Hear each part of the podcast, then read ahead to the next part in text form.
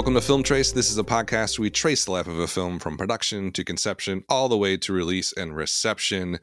It is, I guess we're not doing episode counts. So we're just like, is this volume two? Are we even counting episodes, Chris? What are we doing? We- we- I do not think we used the word volume once when we recorded last. Ah, because I keep on thinking about them as volumes in my head. we oh well i don't know man. What, whatever you want to call this. We are tracing the evolution of the self-aware horror film and this is another iteration of that. We're looking Yes. specifically at the early 2000s late 90s and uh, we're doing the anniversaries. So this year tw- uh, the year of our zombie lord 2022 is uh, the 20th anniversary of another, none other than Danny Boyle's 28 Days Later. It's also the t- uh, 25th anniversary of Scream 2.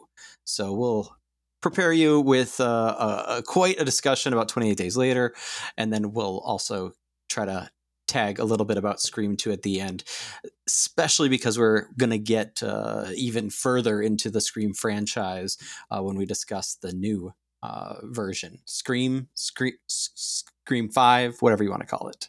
But before we get too deep into horror town usa uh, we have a guest with us.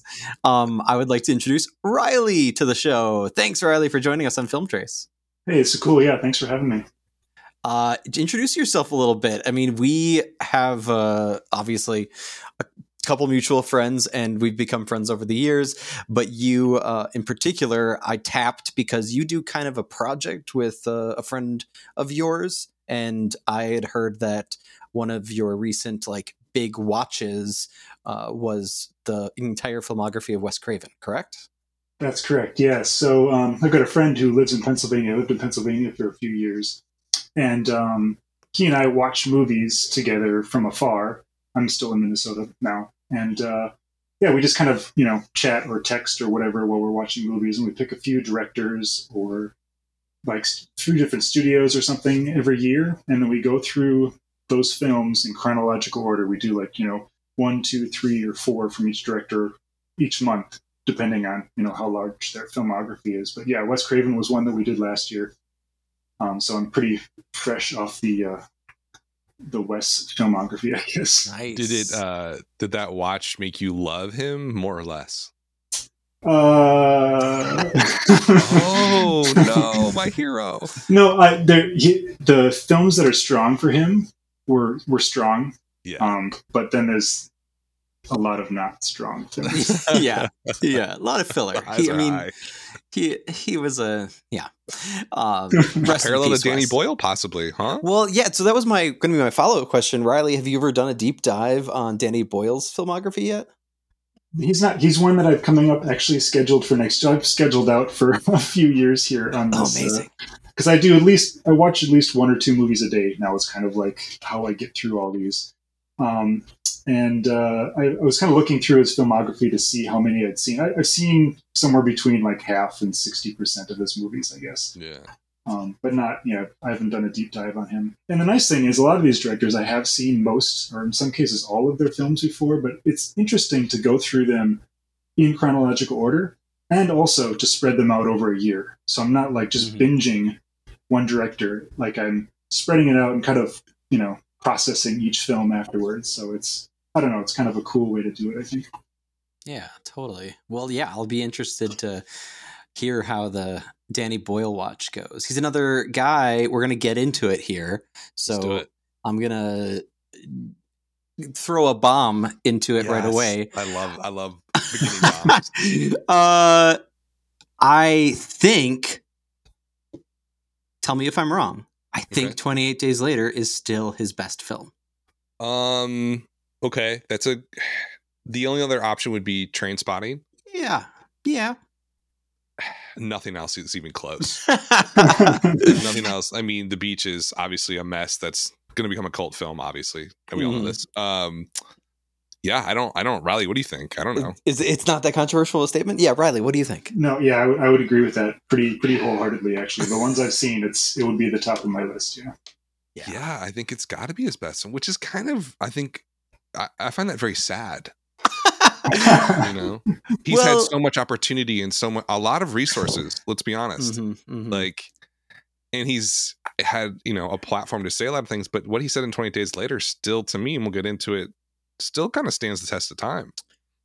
so it's interesting that you said you you phrase it like that, Dan. Mhm. What he has to say, but essentially, uh, the impetus for this film. I mean, if you from Danny Boyle's perspective, anyways, because he obviously did a lot of collaboration with screenwriter Alex Garland, who yes created the characters and a lot of the details of the plot. But am I right in our research? It seems like essentially Danny Boyle says like a lot of people have road rage and then that turned into a seminal zombie film i don't Well, I mean, like the the yeah, the source of all these characters in this story is without it. It's Garland. Like, Yeah. I don't think Danny Boyle did a lot here. Uh, in terms of the characterization or building the plot, this seems like a lot of it's Alex. And You look at his other movies, Ex Machina, Annihilation, the stuff that he's doing. Um, this is him. It feels like his story. It feels like the type of characters that he would write. It Right. has that tone, right? yeah Uh, the that he only the only danny Boy boyle film that has his name on the screenplay is 127 hours which, which is you know I've actually never seen, so I can't say anything about it. it's i mean i like it but it's it's definitely not it's it's something that's you know like a classic bravura performance and set piece and that's about it like Yeah, uh but it, it, i mean it's pretty paint by numbers in terms of like uh you know adapting i'd imagine like a hope hopeful uh um autobiography. I mean, how hopeful is it? He, he goes, I mean, yeah, it's survivalism, but that's our connection, I think, and I think that may be a running theme: um, survivalism versus exceptionalism uh, in his um, filmography, uh, including Yeah. with his other most famous film, Trainspotting, and you know, drug addiction, and uh, Steve Jobs, uh, a different kind of. Uh, kind of, uh, I, I might I have a ten- I have a temptation to also call it a zombie film of another variety. but I, don't know. what uh, yeah, I think you're right. Uh, what do you think, Riley? Do you think that when you consider this movie amongst Danny Boyle's others, does it feel like it fits with him or I don't know if you're how familiar you are with Alex Garland and like Dan said I think the only two titles that stand out to me from his filmography, especially as he became a director, are Ex Machina and Annihilation. Yeah, and, I, and I've seen the former, but not the latter. Um, yeah, it's interesting that you say that kind of surviving, not thriving Yeah. theme, because that does seem to be uh, kind of a recurring or ongoing thread with him. I mean, Sunshine is another one that's literally like Yeah. the extinction of humanity. Yeah, and that's also Um, Alex Garland screenplay. Yeah, right. Yeah. Yep.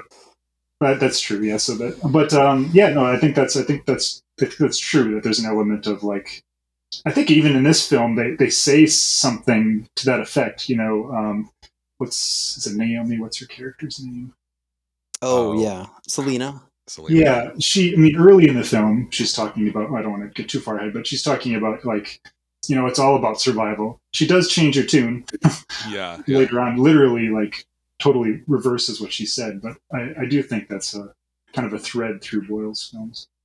Millions is another one, like Oh, the kid, the kids that find that that money that's about to be, you know, destroyed or whatever, and what they do with it, what they want to do with it, and the different characters want to do with it. Like that whole surviving versus thriving comes into that as well. mm-hmm. And would it's Slumdog we just thriving, right? yeah, but surviving then thriving, Right, right, right? and that, and it, I mean, it's interesting that it took us so long to get to uh, Slumdog Millionaire in Boyle's filmography because that's you know probably what people most know him from because that's that's the only that's only Best Picture nominee, much less Yeah. winner that he's directed. Correct? Yeah. But I mean, like you look at the film right before Twenty Days Later, uh, which we're you know we're kind of cheating with the 2002. It came out in the UK in 2002. It came out in the US in 2003. But I think we're fine. Yeah, Uh, and it was The movie filmed in before that was The 2001. Beach. Yeah, The Beach, which is written by Alex Garland as Mhm. a novel, Mm-hmm. uh, incredibly depressing. I, mean, like, don't one of the most remember it at depressing all. Movies I've ever seen in my life. uh, he's got yeah, he's he's a dark guy, and he it fits with the. I think in one of the notes that I had, it's like he read the first four pages of the script. He's like, I have to do this. I have to create this this post apocalyptic wasteland of London. It's almost like he was meant to be. Um, what I'm curious about with this film and kind of talking about like what it means and its stature. Did you guys come, you know, me and Chris, I know your history with it, but let, let's maybe, you know, brush up on that a bit or explain. I mean, this was when this movie came out in the United States, my favorite movie. And like was my favorite movie for a long time. I think I saw it four or five times in the theater. Wow. Um, it was massively important to me. So I'm incredibly biased when we're talking about this film. I don't, Chris, I think you're probably the same way. Riley, I would love to know what your background is with this. With yeah, uh, I saw I saw it in uh, in the theater um, with my then girlfriend, now wife. We went to see it not when it first came to the theaters. I think we saw it at a now defunct theater in Roseville. It was at some shopping center that's not there anymore. But um, yeah, no, I liked it right away. And I'm trying to think what my Danny Boyle experience was before that. I mean, I'd seen Trainspotting. Mm-hmm. Um, that's probably it. I'd probably only seen Trainspotting of his by that time. And what was but, your reaction to it in the theater? Like, did you know this was something hugely awesome, or were you kind of uh, more just like generally positive and over the years kind of realized how good it was? I don't know if you did a rewatch recently, like we typically do. Yeah, no, I actually watched it twice recently, but it's oh, been about probably about a, probably about a decade since I'd seen it last. Oh, wow. Um, but no, I loved it immediately, and it was so. I mean, I know Boyle does not want to call it a zombie film, but it was so different if we're characterizing it as a zombie film, for you know, versus Apocalypse, which I'm sure will be part of the discussion later. But um, it, the zombies are so different than you'd seen in any previous zombie film. Like the even the way they they moved and the idea that there's still a you know a person in there. Yeah. Um, which I think really comes through. And I, I thought I just loved it. It, it kind of blew me away. You know, early early twenties at the time. I think it was in it was in college, so right. It was it was the right movie for me at that time. But I still like it now. Yeah. Oh yeah. yeah. Like we I remember we and Chris and our friend Ryan, who's been on the show, we had a debate about the movie. Remember oh this? my gosh! In we Joe's basement, out, like, I had like index cards. we had a debate about the entire meaning of the movie, and this is when I was like twenty years old. and it and uh, here's where we're gonna blow things up again. I think the sticking point ultimately for that debate twenty years ago. I'm not sure how vicious we're gonna get today. Yeah. Uh, in our late 30s, but essentially it was the theatrically released ending versus the alternate ending? Yeah, I think so. And I, I was like, arguing for the alternate ending, right? Right, and I was yeah, arguing and I still, for. I still argue for that, and I still argue for the theatrical. Okay, yeah. uh, Cliff Notes version. We cannot yeah. spend the entire show on this. Explain to people, trace for us what happened with uh, filming and then ultimately releasing the theatrical version of sure. the ending to 28 Days Later. So at this point, we should also do spoiler alert. Yeah, obviously spoilers. If you haven't seen it, go see the movie and then come back and watch, listen to our wonderful show. It's streaming um, on HBO Max. Uh, so here, and I, I found out some new information as I was doing research for this episode that I did not know before. Um, so in the original ending, the, this movie uh, ended actually when they crashed the car through the gate. Hmm. Uh, that was the original ending. They ran out of money in the production they went to Fox and said, "Hey, this is our ending. What do you guys think?" They're like, "No, absolutely not. You need to. We're going to give you some cash, and you're going to go film a new ending." So they went back and they filmed, I believe, three endings. Uh, so the one, the theatrical ending, is the one you see. It's actually shot in film, in 35 millimeter film, which is the only part of the movie that's right. shot in 35 millimeter. Right. Uh, it's beautiful. It's crisp. It's in the Lake District of England, uh, and essentially they get saved, and all the characters survive in the alternative ending, which I loved, which they did actually release in the U.S. theaters. I think it was like a post-credit scene. So if you mm-hmm. stuck around, it would they they uh, put on the end of the movie. Uh, Jim dies. He dies in the hospital, and uh, Selena and Hannah, I believe her name mm-hmm. is, yeah. they get saved at the end, but Jim's dead. He's actually replaced by a chicken who they call Jim. Um, so those are the two. One, and actually, I believe, and I might be wrong here, so the nerds might come after me The last ending, the one that I actually prefer, is Jim dies in the hospital and it shows Hannah and Selena walking out of the hospital together and then it fades away. That was my favorite ending.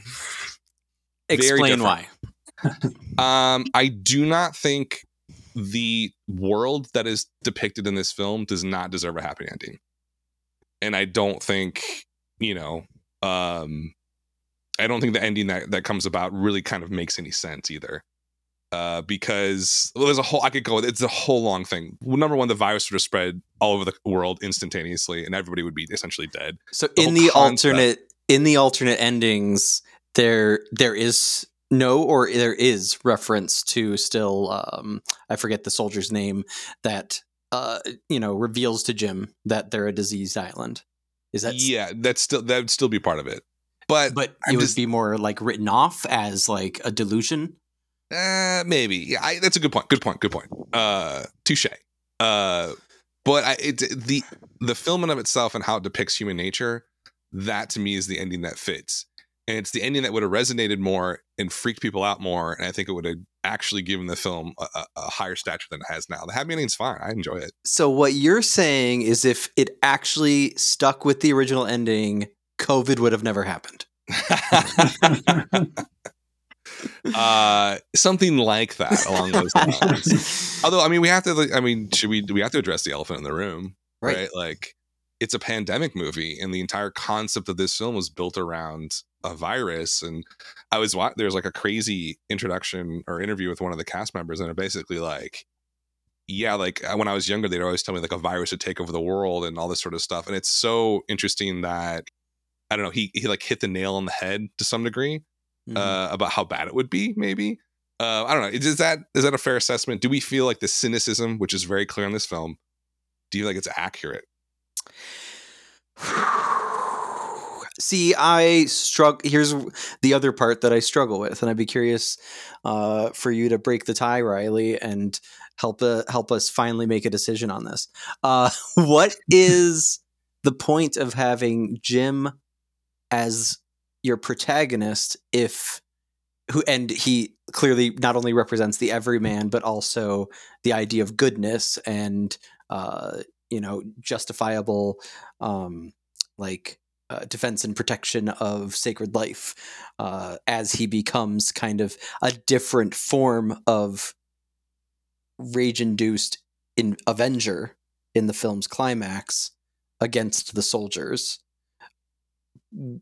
It seems like yes, the cynicism has pre- been prevalent throughout the film, but then it, it, I feel like that ending would wake, make way more sense if Jim was a part of the problem. And I guess that depends on how you interpret that kind of rage induced vengeance at the end. Is that seen as, uh, you know, noble and good, or is that seen as once again part and parcel of the problem of quote unquote rage?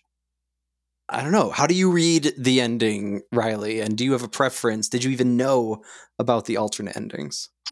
I did, yeah. I um I watched both of them, and uh, you probably mentioned later this is the storyboarded one too, but that's a different Yeah. piece. yeah. Yeah. I is almost- the storyboarded one? What's that? What is the storyboarded one? It's actually it actually it's not only just the ending; it's like the whole last third of the movie is different, kind of Oh, because really?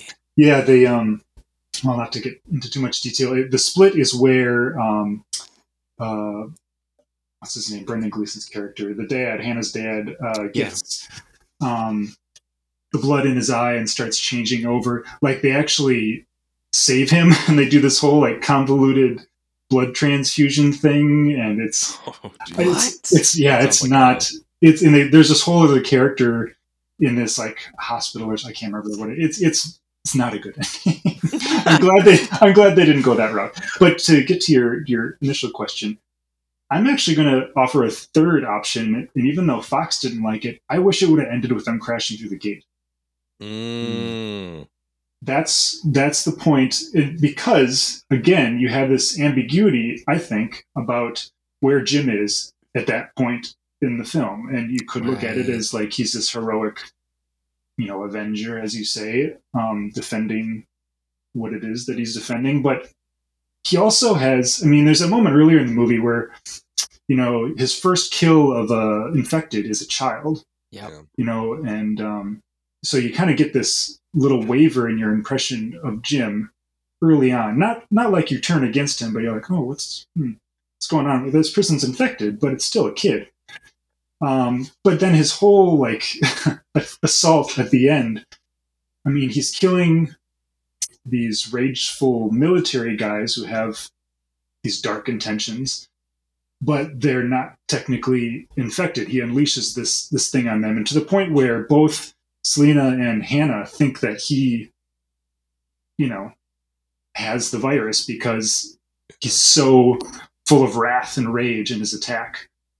Um, the way he kills that uh, that last soldier, um, very very very brutally. Yeah. The Um, old thumbs in the eyes. yeah, yeah, and then he goes and gets that really passionate kiss with Selena with his hands Yeah, all that's a that's a whole other thing. Yeah, yeah, How that so- relationship is treated. Yeah, exactly. Um, but no, I think I think the ambiguity of where we are with Jim, I, I like them crashing through the gate, and we don't know how it's going to happen. What's going to happen for any of them? You know, there's not. It's not like a hopeless ending, but it's also not very hopeful. Like it's Right. just it's Yeah. it seems to be what the situation is, whether they're in quarantine, you know, like our quarantined island, or if this is spread out throughout the entire world. We don't we don't know other than we did see a plane, I think, at some point. Yeah, there's a Mhm. plane when they're in the yeah about to get shot. I think. Or something. Mhm. But we don't get that whole ending, the happy ending. That's you know, like you said, beautifully shot, and it makes us feel good. Um, but you could also, I mean, is are we interpreting that at all? Like it might have not even happened. Is that in anyone's like? Do we? I are we- think. Wait, yeah, that's uh, bring conjuring some mem- memories about that. Did we did have an argument about this whether it Um, was a dream or not? It's quite possible. I mean, I feel like Fight Club fucked everything up for interpreting I endings mean, of is, films. it is shot so differently, right. right? Like he clearly made that choice for a reason. Yeah. Um, uh, yeah, I mean, I don't. Yeah, that's a good point. I, I had never thought about whether it just ended where they when they ran out of money, essentially, and they're like, oh, I don't. Yeah. and it kind of does really work, suspended in midair, essentially. Mhm, mhm. That's kind of cool. I, yeah, you you might you might have cracked it, Riley. I think that that's a really good uh, justification.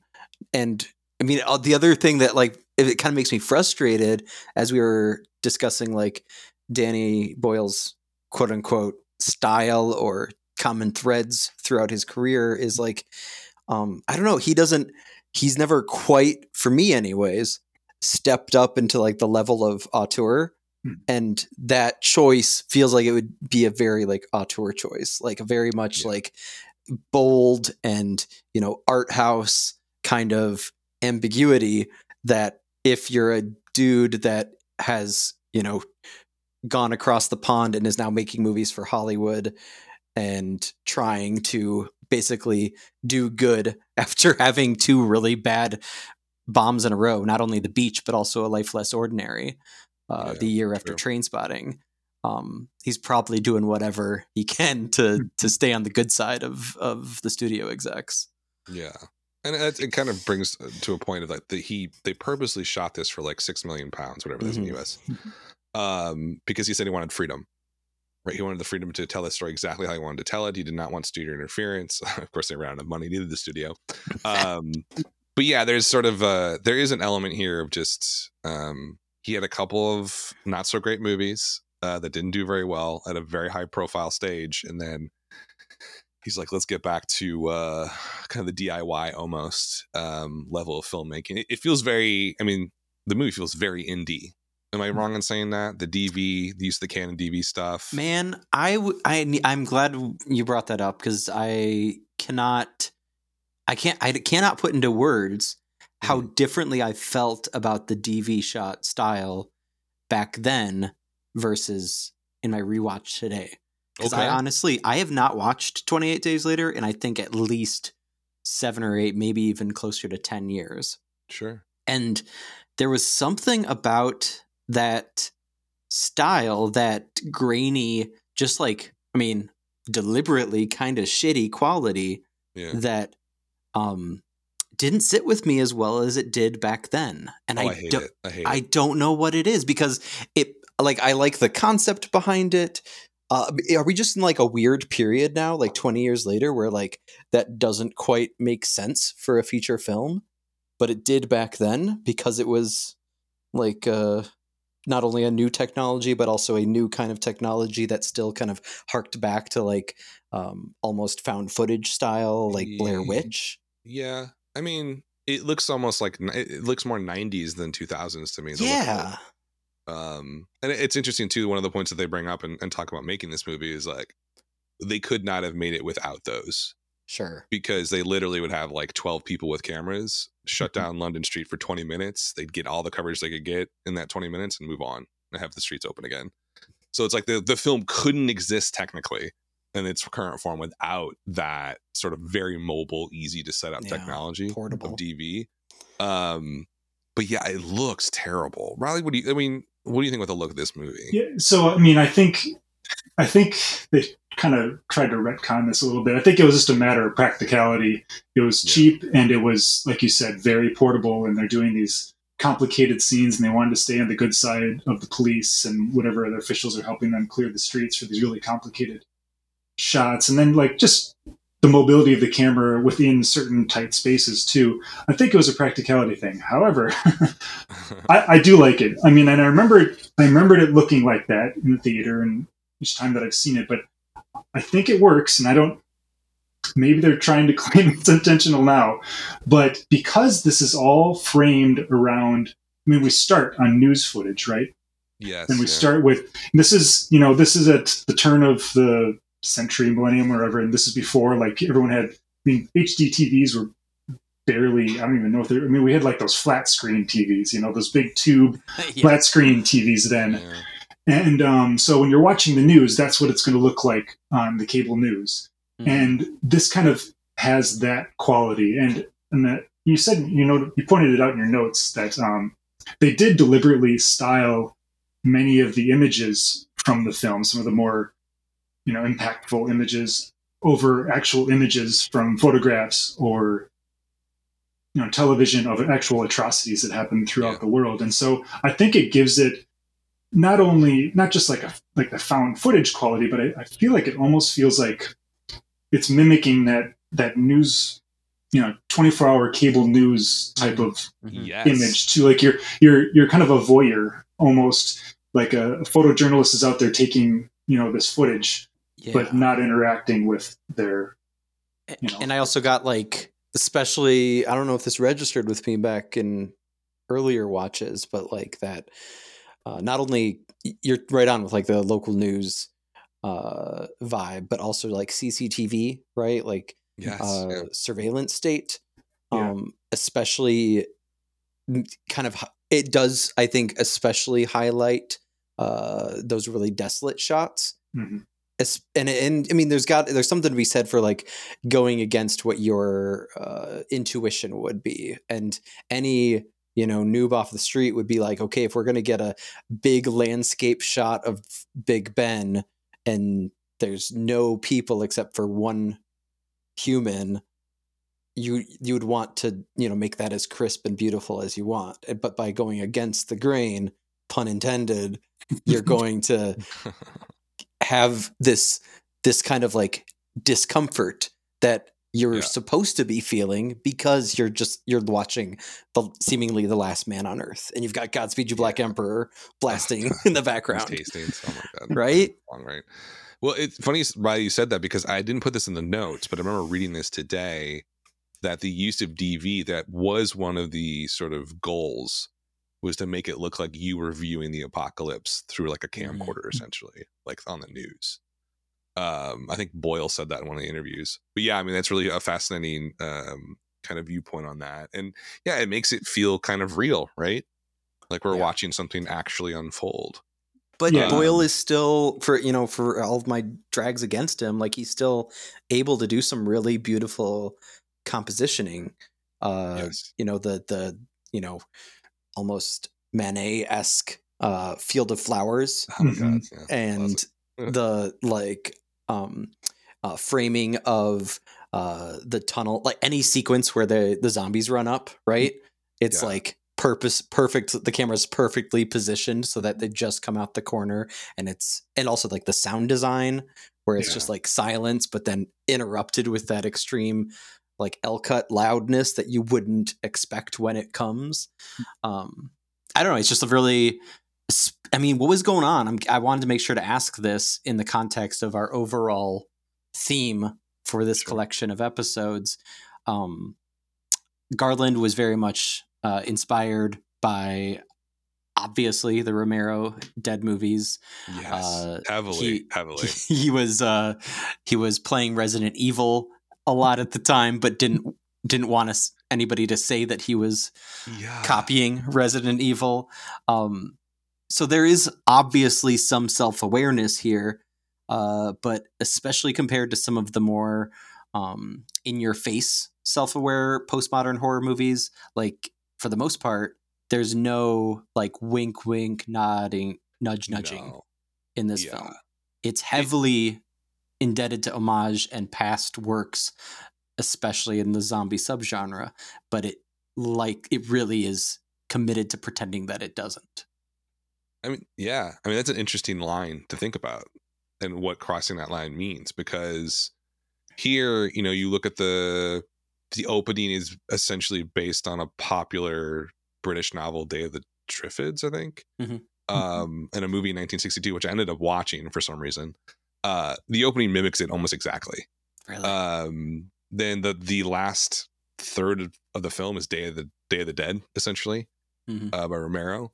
Uh, there's Dawn of the Dead, multiple sequences that are directly uh, homage. I think is the right term, but I think what is that line? You know, you say there's no wink, but what really is the wink? You know, is the wink Billy and Stu talking about uh, horror films at the end of Scream and why they're doing it? Or is the wink, are these visual uh, and audio winks the same thing? I don't know. Well, it's kind of an open question. Yeah. What do you think, Riley? I, I I mean, I think I've implied enough that I I don't feel enough of the wink, but I'm curious where where you're coming from.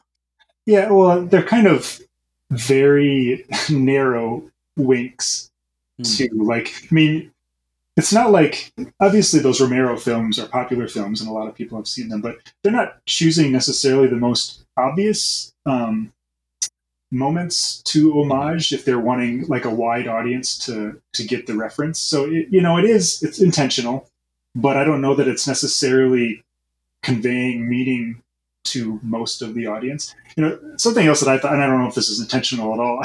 I, was thinking of Hitchcock during part of this Mm. because of Yeah. stairs, like the significance of stairs in this yeah. film too. Like that one sequence where they're going up the apartment building and that Yeah. really long stairway. That's like you know Vertigo and the in the church when you this great moment in the church when you're going up the camera is um, tilting up and you're seeing that message backwards about the end is very you know effing nigh or whatever whatever it Yeah, is yeah. you know you're seeing it backwards but it's yeah up the stairs again. So and i don't know if that was just like not in you know not meant at all but that that was coming through to me subliminally. So i think there are things going on for a person who watches a lot of these kinds of films they're going to pick up on that. Um, but i don't know that they were meant to be this obvious like hey pay attention to this type of moment. I don't, I don't know if that's really your question Yeah. I guess I'm I'm interested in that. Now I'm bought into this discussion, right? This distinction. Because you know, when we talk about self-awareness, we're trying to define what that is as we're doing it, of course, in a typical postmodern fashion. Um what, you know, when we look at a film, okay, how about this? Does this film work on its own as a non-parody? I think the answer is absolutely yes. It's not a parody in any traditional sense, right? Right. Right. Um looking at a film, and we're always going to go back to Scream because Scream is just the easiest touch point for everybody in this discussion. Looking back at that film, that film works as a straightforward slasher and a parody at the same time, which is why I think it's considered so brilliant. hmm Here, uh, the elements of parody, I think, Chris, I think you're right. There is no wink. There is no comment on the zombie genre, is there? Because what Garland is saying and what Boyle is saying is exactly what Romero said, almost down to the letter.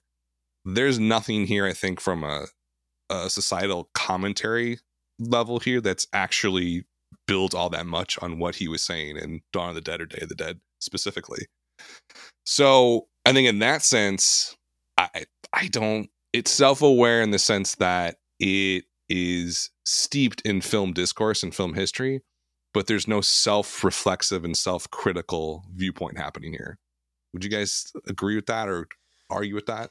The only reservation I have is I mean we kind of we're looping back a little bit, but two things. One, the basically the idea. I mean, another story that's out there about the origin of this film is like Alex Garland telling Danny Boyle, like, "Hey, I've got an idea for fast zombies." it's just like it's a silly way to like start making a six million dollar movie, but whatever.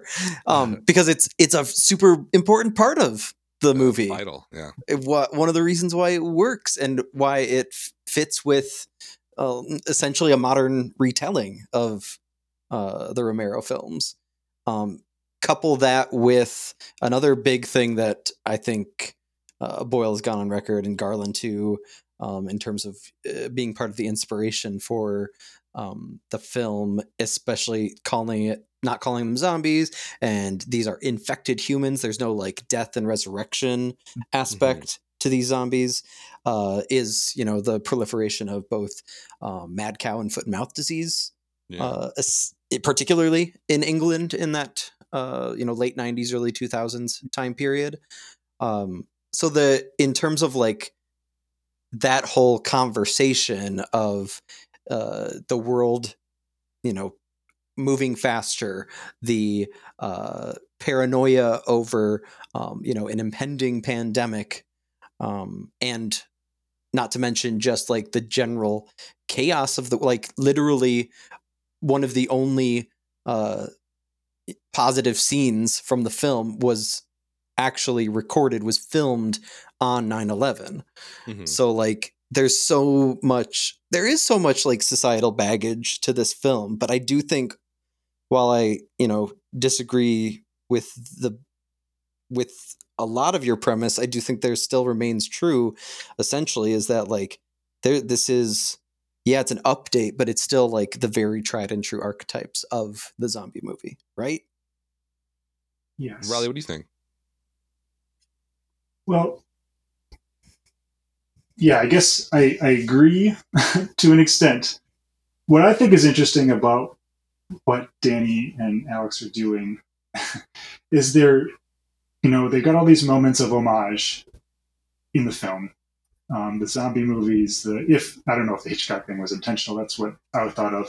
There's also another one that I thought of was the uh, the windmills. Made me think of Frankenstein, oh, which yeah. is you know, sure. yeah, uh, oh, you know, another monster. I guess a monster movie. Maybe that's what they're going for.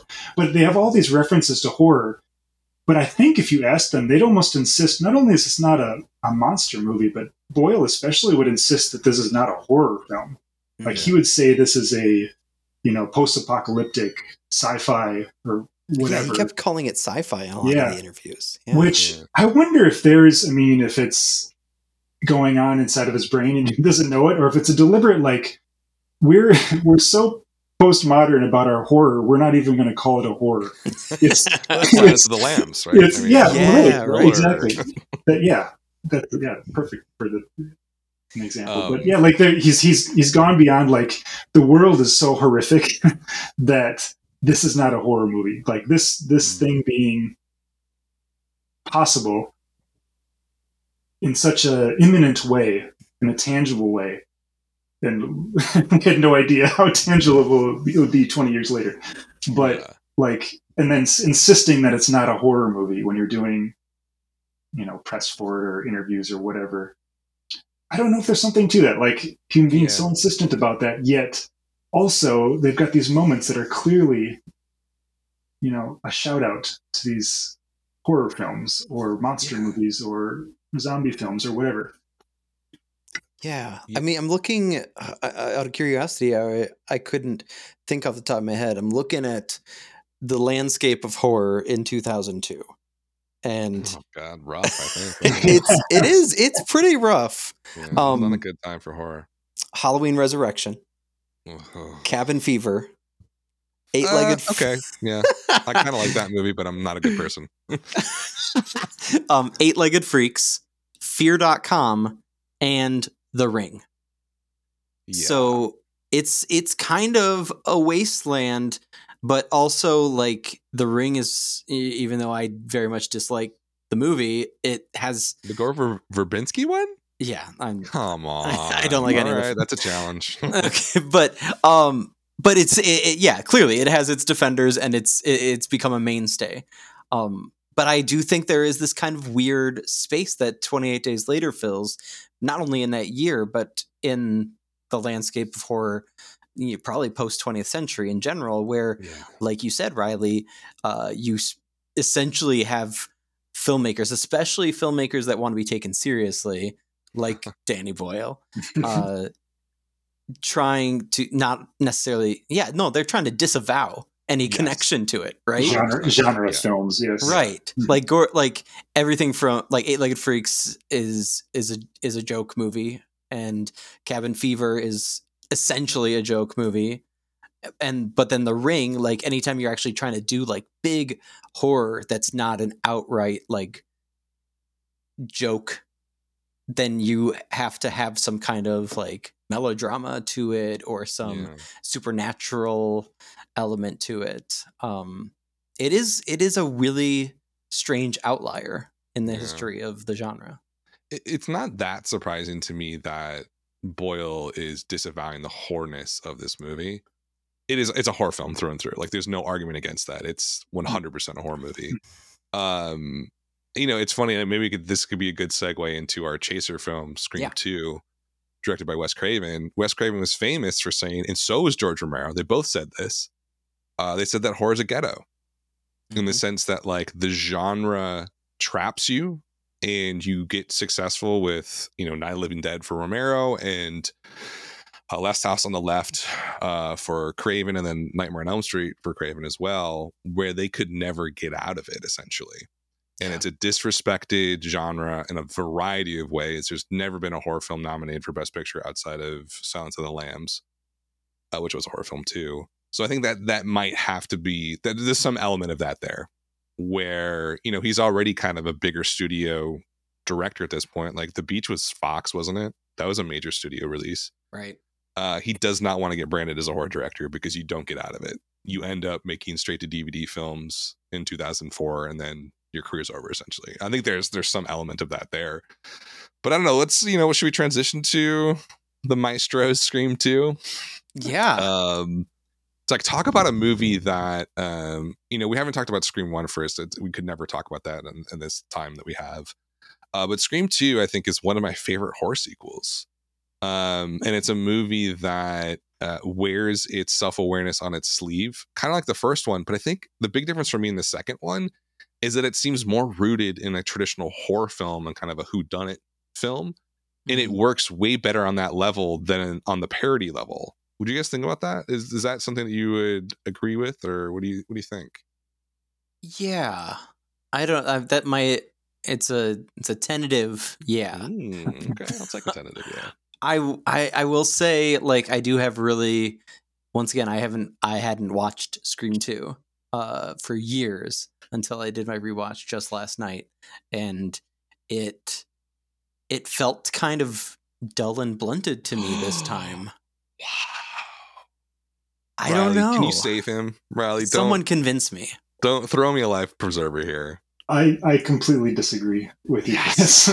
this, this this this movie is Going great. down, Yeah, and it, I, I like this movie more each time I watch it, and I, I've seen it. Okay. I've seen it three times in the last year. So Explain What's to the- us what's why. the What is the? Yeah. magic sauce here? Uh, well, as you said, you could you could take it as you know its its own. People have problems with the reveal. Obviously, there's statute of limitations on spoilers. yeah, don't worry people, about spoilers. people, people have problems with the reveal at the end, who the killer is. I, I mean, I have no problem with it. But even even if I didn't like the ending, there's there's so much to chew on throughout the whole film that I, I just I just love. There's so much going on, and again, it's almost like I don't believe that. What's the screenwriter's name? Cameron Kevin Kevin Williamson. Yeah, yeah. Um, I almost can't believe that it was all intentional because there's there's so many levels where this is working. Um, I don't know. I mean, I've got I've got a lot of things to say. I don't know. Is there a direct question before I like? No, I, start I getting- want you to just go with it. Just wherever your thoughts take you, go with it, Riley. Okay, well, so there's all these surface things going on. You know, you have the obvious. It, it's it seems silly and and pat kind of with with like Randy and is it uh, Mickey debating um, like sequels. You know, there's kind of this running gag about them trying to come up with a sequel that is better than the original. Um, and there's all this like sub stuff about, oh no, well that's part of a planned trilogy, and that Mhm. doesn't work. And then there's like Randy giving the rules and that conversation about, you know, sequels to when he's talking to Dewey in that malt shop or whatever, and kind of like raising the stakes and this anti-upping. Um, but there's still like it's still a good movie, and I'm going to stay with Randy because like his his killing is fantastic. I think in in this film because one, he's a main character that for whatever reason was kind of beloved and it's it's like a sunny day. They're out in the middle of the quad or whatever it is. There's people everywhere, and then he gets yanked into the van, which is like a callback to the first film. Yeah. Even though I mean, that's a moment that that's something they weren't talking about is like the callbacks, and there's a callback to the first film, which is another sequel element. Um, but I'm looking at my my Wes rankings that I did because I always, of course, rank my directors when I'm done with them um, and uh, my top my top Wes films are basically the Scream franchise, um, Nightmare, and then New Nightmare. So the two two Nightmare films, and then the Scream franchise, and Red Eye, which is ridiculous, but I still love that um, but Cillian Murphy. yeah, there you go. He's back. Connection. Um, but Wes, like, you can almost look at like New Nightmare, especially, is a is like an allegory for because it's it sounds so meta. If you're talking about like self aware horror, you he cast the characters from the original film to play, re, you know, versions of their real life selves hmm making another nightmare film it's i don't know i think it's like a commentary on like the effects that making horror has on the people Right. who make horror like Yeah. there's and it's like wes i mean wes is in that movie too as himself Yes. and it almost feels like i can cry for help almost but but I think this movie works like it works as its own thing. It works as uh, a sequel and like a, a commentary on sequels. Uh, Especially like this whole idea is it superior to the first? I actually I think I almost like it better than the first one. For, Wow, for okay, these- for these I'm gonna reasons. I'm gonna cut- can cut no, no, I, I've heard that before. That you're not the first person Really? to say that. Yeah, it's Well- well, because I think it, it really works. It's a very tight film, and you like thinking about the production of this. Remember, so Scream comes out December 1996. Uh, bombs essentially an opening weekend. I think it like Mhm. opens at six million. They get calls, and Variety says it's a total bomb, and then word of mouth kicks in. And then by the time you get into mid January, it's really rolling. By the time February, it's it's a hit by February, but it's two months later after it's opened. And so they released this sequel in December 1997. yeah. so they didn't get greenlit for a sequel. I don't even know when it was, probably March Yeah. 1997. Their turnaround on this was insane. Well, I mean, Kevin just you know bought a couple eight balls and then churned it out. Uh, yeah, I mean, that, it has that feel. To, it to me, Scream Two reminds me of like a player in sports just in the zone, and it's just like they can't do anything wrong. Like Craven's direction, it feels perfect. The script feels like super sprightly, if that's the right term. Like it just hit. I remember seeing this opening night, packed theater. There's people sitting in the aisles watching this because it was Yeah. like so oversold and it, there is just and it it matched that intensity of the audience like it was like right there with us and i think that's something that sticks sticks out to me is like wow this is a hell of a sequel less than a year later essentially yeah, it was definitely it definitely has that slap together feel like they were just throwing shit at the wall. But yeah Th- that's amazingly that that's what is so amazing about it. That Yeah. it was a quick turnaround. They didn't even know for sure like how it was going to end when they started filming it, and, and then Well, there's the like script leaked. yeah, the, the, The this is like the internet's becoming you know a big thing, and yeah, there's there's it's getting out there, and so they have to change stuff and. But yeah, it's just amazing that it, it came together. Like that opening scene is so brilliant with them attending like the opening night of the stab movie which is you know like the scream movie. It's, it's very self-referential there. And then you have this terrifying moment like everybody's having a blast and having a fun time and then they, the people don't know that something bad is happening because it seems like it's part of what's happening. And again that's going back i think to the commentary about like people making horror and thinking about the consequences of making horror and you're having this fun awesome thing that you're enjoying but then suddenly you're like oh wait what am i really doing here i, I think I, I don't know and, and as, I guess that's where.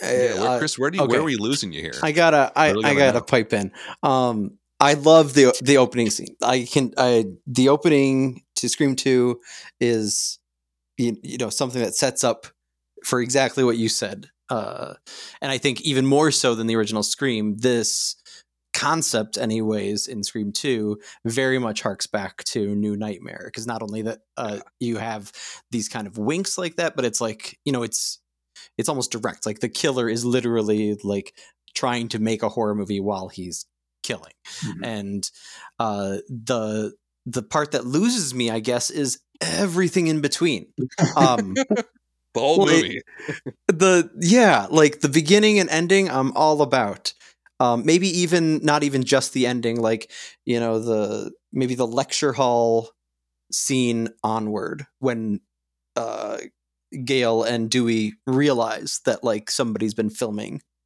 all the murders. Um because everything in between like yeah there's randy but i think jamie kennedy is pretty pretty one note and he's got a lot more energy and a lot less smarm to him in the first film. Um i really like i mean like it, it's pretty amazing that like they got Liev schreiber to play cotton weary in the first movie and it's basically just like you know the beginning of him as a real actor and he doesn't even i think really have more than one like speaking line of, on a television and then he'd bring him in as a full character here. And so i think that red herring works very well generally in terms of like you said dan like the the classic horror movie just like doing things uh formulaically but super effectively and super economically. Yeah. um but other than that like the kills just in general feel so unmemorable to me. I uh, yeah there's the daylight scene with randy and he's a big character um but uh, that's really the only one besides the opening that stands out. Like i had completely forgotten that sarah michelle gellar is in this Yeah, movie. Right, right, right. and she gets you know thrown over a balcony whatever uh there's this you know hallie's character gets stabbed in the chest. That that is an effective sequence when they're trying to you know sneak over uh a knocked out ghost face in the car. Yeah. um but it's it feels it feels uh fleeting to me. Like i'm still always going to go back to the original. And it, maybe that's just it's just sequelitis for me but uh well it's i don't think it's bad. I just i think there's a reason i i have not returned to scream 2 as much as nearly as much as i have the original scream Yeah, I mean, that's a good point. I mean, I watched them all because of this the series that we're doing because I had to watch them all. And I watched them all in preparation for Scream Five or Scream 2022. Um, the the the original is so far superior to the other three. Like it's not even a joke. Like it, it it's that good of a movie where it's And- just like but Mount Scream 2 probably is the second best but i haven't seen scream 4 in a while and i remember I've liking Scream that 4 maybe. I, Yeah. uh, uh, but uh, I think you know, thinking about like the one thing I think that makes that works for Scream 2, going back to the theme of self-aware horror, is it's not as self-aware as the original. I think like watching the original again, I forgot how meta it was. Yeah. I just thought that that got turned up really high in the sequels, but no, it's there in the original. Like Yeah. it's right in your face the entire time. and that i mean the house all the houses are just such excellent set pieces mm, and Yeah. this is so clearly just like a quick mocked up fake college Two colleges. I think it was two colleges that they filmed that actually. Oh so my yeah, it's not even. It's It- not even. Yeah, there's not even continuity there. It looks like I, I, I I'm like, t- t- how is this not a soundstage? Because it really looks like Oh.